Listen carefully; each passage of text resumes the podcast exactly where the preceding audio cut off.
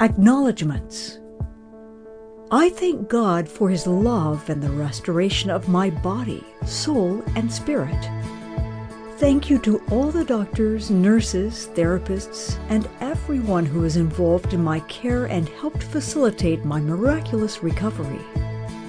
To my family and friends, how can I possibly thank you for all your love, prayers, and support?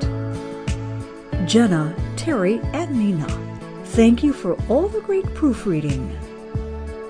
Finally, a special thanks to Chris Burster and Teresa Jackson at Heart of God Publishing for making this book possible.